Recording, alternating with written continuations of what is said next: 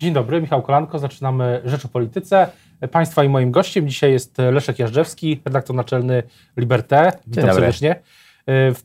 W piątek startują Igrzyska Wolności w Łodzi, kolejna impreza z tego cyklu. I co będzie tematem tegorocznych Igrzysk? Jak zwyciężają demokrację. Bardzo aktualny, uważam, temat. A myśli pan, że demokrację, że ten przepis się znajdzie w ten weekend? Jak zwyciężają demokrację? Weekend to dużo i mało, ale jak na, myślę, 75 paneli, które mamy, to myślę, że jakieś takie fit for thought tam powinno się znaleźć. Natomiast powiem tak, znaczy my nie wierzymy w to, że ta odpowiedź trafi do nas za pośrednictwem jakichś oświeconych ekspertów, a już na pewno nie polityków. I pomysł jest taki, żeby w dużym stopniu to właśnie od strony obywateli, od ludzi, którzy ideowo, a nie bezpośrednio partyjno-politycznie są zaangażowani w to, co się dzieje w Polsce. I moim zdaniem to jest droga do tego, żeby zaprezentować alternatywną wizję do tego, co proponuje dzisiaj partia rządząca, która z taką demokracją liberalną, jak wiadomo, jest mocno na bakier. Też widziałem jedną z wypowiedzi jednego z wiodących polityków partii rządzącej. Krzysztof Sobolewski mówił, że to będą igrzyska hejtu. Tak, znaczy jest to dość zabawne, dlatego że kiedy mamy takie temat z tak pozytywnym przesłaniem, wydawałoby się, że PiS pod zwycięstwem demokracji też się powinien podpisać, tym bardziej, że tego argumentu używają non-stop, że mają mandat i mogą robić w związku z tym, co chcą. Ja powiem tak, my tam praktycznie mamy na palcach dosłownie jednej ręki, mógłbym policzyć polityków jakiegokolwiek obozu. Kluczowe dla nas jest to, że chcemy trafić do dużo szerszego grona ludzi, rozmawiając na tematy związane z kulturą. Jest bardzo wiele spotkań z pisarzami, są świetne koncerty. Pewnie z 5 spotkań o klimacie, bardzo dużo młodych ludzi, ponad 1000 pasek rozeszło się wśród licealistów, którzy wchodzą za darmo, także jeśli nas słuchają, to warto jeszcze tę opaskę wziąć. Także naprawdę myślę, że wynika to wyłącznie z faktu, że PiS robi też swoją imprezę w Łodzi i być może chcą w jakiś sposób zwrócić się nią uwagę, ale jestem pewien, że igrzyska skutecznie tę konwencję przykryją. Rok temu gościem wiodącym, głównym był Donald Tusk. Kto będzie w tym roku? Znaczy, ja powiem szczerze, że sobie bardzo wiele obiecuję po wspólnym występie Lecha Wałęsy na finał Igrzysk Wolności w niedzielę z 10 młodymi liderami przyszłości, osobami niezaangażowanymi dzisiaj politycznie, natomiast takimi, które reprezentują całe spektrum tematów, czy raczej wartości. To nazwaliśmy to pokoleniem wartości, czyli w jakimś sensie myślę, że Lech Wałęsa, pojawiając się z tymi ludźmi na sam koniec igrzysk, będzie symbolizował rodzaj po 30 latach takiego przekazania pałeczki przez pokolenia ojców założycieli czy RP, temu pokoleniu, które będzie przez najbliższe dziesiątki lat kształtować jego przyszłość. To jest ciekawy temat, bo pamiętam jak dyskusję wokół obchodów 4 czerwca, tych obchodów, które były w Gdańsku w tym roku, tam wtedy też zresztą przemawiał Donald Tusk i było, jednym z nurtów tej dyskusji było to, że to pokolenie, które walczyło o wolność przed 89 rokiem się zamknęło na młode pokolenie, na pokolenie urodzone po 89 roku. I mówi pan, że tutaj jest pomysł, żeby te pokolenia połączyć. To znaczy, ja mam takie poczucie, że byłoby dużo lepiej, gdyby taka zmiana dokonała się w wyniku pewnej kooptacji czy ewolucji niż w wyniku rewolucji. Natomiast wydaje mi się, że mówiąc zupełnie szczerze, że nie widzę poza wyjątkami, takimi choćby właśnie jak Lech Wałęsa, też Janina Ochojska, która będzie występowała na koniec tego cyklu, że tam nie ma specjalnej chęci do tego, żeby komukolwiek ustępować, co mnie, prawdę mówiąc, zupełnie nie dziwi. Albo pokolenie wyżu demograficznego, czyli nasze pokolenie wywalczy sobie swoją pozycję samodzielnie, bez takiego fałszywej skromności, że to jeszcze nie ten czas, nie ten moment. Ja takie wypowiedzi miałem po 3 maja, że to w tym wystąpieniu przed Tuskiem, że to najlepiej gdzieś się schować, że to nie wypada. Ludzie, którzy często mają po 40 lat, 2 czy 3 dzieci, kredyty, mieszkania, są obywatelami drugiej kategorii, w sensie politycznym. I my na to się nie godzimy, a tym bardziej, że to pokolenie ma pewien pogląd i wizję świata, której obecne pokolenie, prawdę mówiąc, przynajmniej po stronie opozycyjnej nie prezentuje. No właśnie, ale też nie jest pewnym paradoksem, pisałem o tym kilka tygodni temu, że jeśli chodzi o stronę opozycyjną, już mówiąc praktycznie, jeśli chodzi o wybory, to młodzi ludzie są, wydaje się, niedoreprezentowani, że jest kilkoro polityków naszego pokolenia na listach wyborczych lewicy na eksponowanych miejscach, kilkoro polityków na listach Koalicji Obywatelskiej, ale większość młodych jest na dalszych miejscach albo w ogóle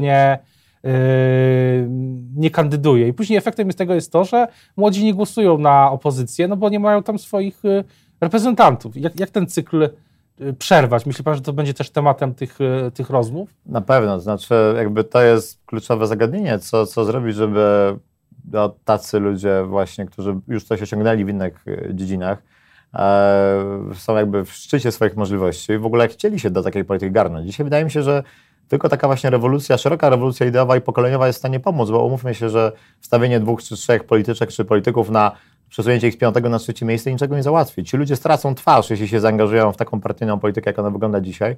Ja się bardzo cieszę z takich ruchów jak Krzysztof Mazur, akurat startujący do PiS-u, do Senatu w Krakowie, ale to, prawdę mówiąc, PiS postawił na młode twarze, często kompletnie nieznane, ale no tam działa marka Kaczyńskiego i jakby samej partii. Natomiast po stronie opozycyjnej no, zwyciężyły partykularne interesy liderów w poszczególnych regionach i tutaj obawiam się, że dopiero klęska opozycji w najbliższych wyborach sprawi, że być może zrozumieją, że nie tędy droga. Właśnie, ale pytanie też o temat to jest, jak zwyciężają demokrację, ale też na pewno w kuluarach, nie tylko, będzie dyskusja o obecnej kondycji tego szeroko pojętego obozu liberalnego, tak można by go chyba zdefiniować. I pytanie, jak ona, pana zdaniem, wygląda na miesiąc, nie tyle może zostawmy wybory, no w ogóle jesienią 2019 roku.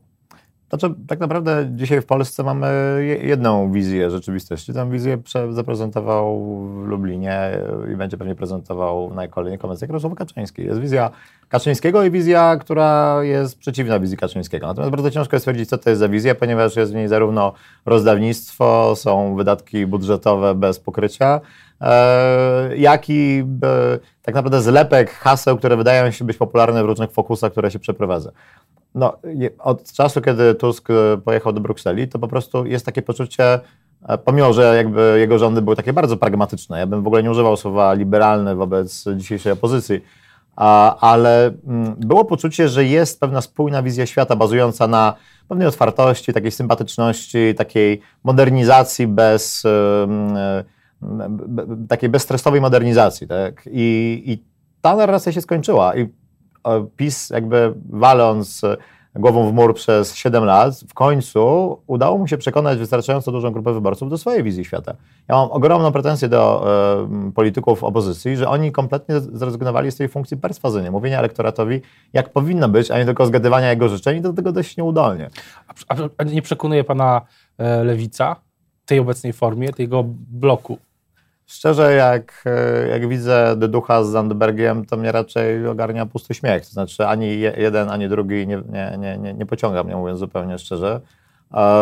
Oczywiście widzę, znaczy na pewno Lewica ma bardzo dużo do wygrania na tym, że no, pomimo tego, że rozpadła się koalicja europejska, to koalicja obywatelska dzisiaj no, nie jest w stanie podjąć tematów, które dla wyborców są emocjonalnie istotne. Choćby jak kwestia LGBT, czy po tych procesach w Białymstoku, czy kwestia rozdziału Kościoła od państwa. Lewica tutaj na tym bardzo dużo może zyskać, ale mówiąc zupełnie szczerze, długofalowo po pierwsze sprzeczne interesy jednak różnych partii, z dużą dominacją SLD, a po drugie jak wielu wyborców jednocześnie jest socjalnych i nazwijmy to pro-LGBT. No wydaje mi się, że to jest bardzo niewielki ułamek, ale przy tej słabości koalicji obywatelskiej nie wykluczam, że wielu wyborców takich socliberalnych, takich centrowych, może przerzucić głos na lewicę. A też jest pytanie, na ile widzi pan to, co mówił Jarosław Kaczyński w Lublinie, jako pewnego rodzaju kontynuację tej dyskusji, której pan też mocno zaistniał 3 maja tego roku, to też dyskusji właśnie o wizję Polski, zwłaszcza też miejsca Kościoła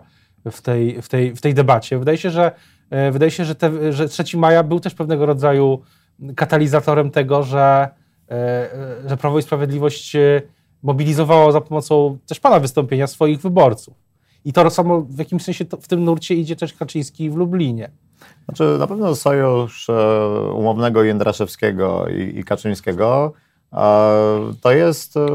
to jest siła, która powoduje, że PiS ma mocne dotarcie do wyborców. Natomiast no, powiedzmy sobie zupełnie szczerze, no PiS schował rękę do naszej kieszeni, Kościół schował Polakom rękę do spodni i wspólnie trzymają nas już nie powiem za co. I teraz pytanie jest takie, czy większość Polaków, w tym tych, którzy chodzą do kościoła, ma ochotę na takie silne sklejenie się kościoła z władzą, bo to jest bezprecedensowe. Tego w polskiej historii nie było tak naprawdę chyba nigdy.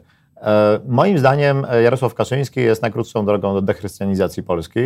Kościół, jeśli tego nie rozumie, to zrozumie bardzo szybko, kiedy ta koniunktura tego sojuszu się wyczerpie, a wyczerpie się prędzej czy później, bo Polacy mogą być katolikami, ale większość z nich deklaruje, że nie chcą kościoła w polityce. Ale wracając jeszcze do tego 3 maja, a gdyby miał pan szansę to powtórzyć, to powtórzyłby pan to wystąpienie?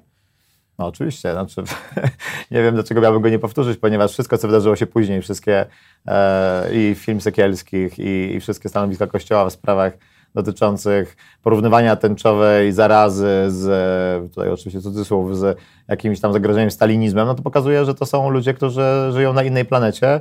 I a propos gości, będzie u nas Frederik Martel, który napisał Sodomę, o tym, jak no, homoseksualny w dużej części Watykan i Kościół wybiera homoseksualizm ze swoich szeregów właśnie agresją wobec gejów. No, mówiąc zupełnie szczerze, mam takie poczucie, że szczególnie w pokoleniu młodszym, ale nie tylko, ta świadomość, że Kościół dziś jest totalnie anachroniczny, a jednocześnie moralizuje, nie będąc samemu absolutnie w porządku, doprowadzi do tego, że coraz więcej ludzi, zachowując wiarę w Boga, rytuały, będzie się od tego kościoła instytucjonalnego odwracać. Co do filmu Sekielskiego, to pamiętam, wtedy krążyły takie teorie, że pan znał, że pan widział ten film, zanim wygłosił pan swoje przemówienie. Uwielbiam takie teorie spiskowe. Szczerze mówiąc, chyba nie trzeba było go znać, żeby wiedzieć, o czym mniej więcej będzie.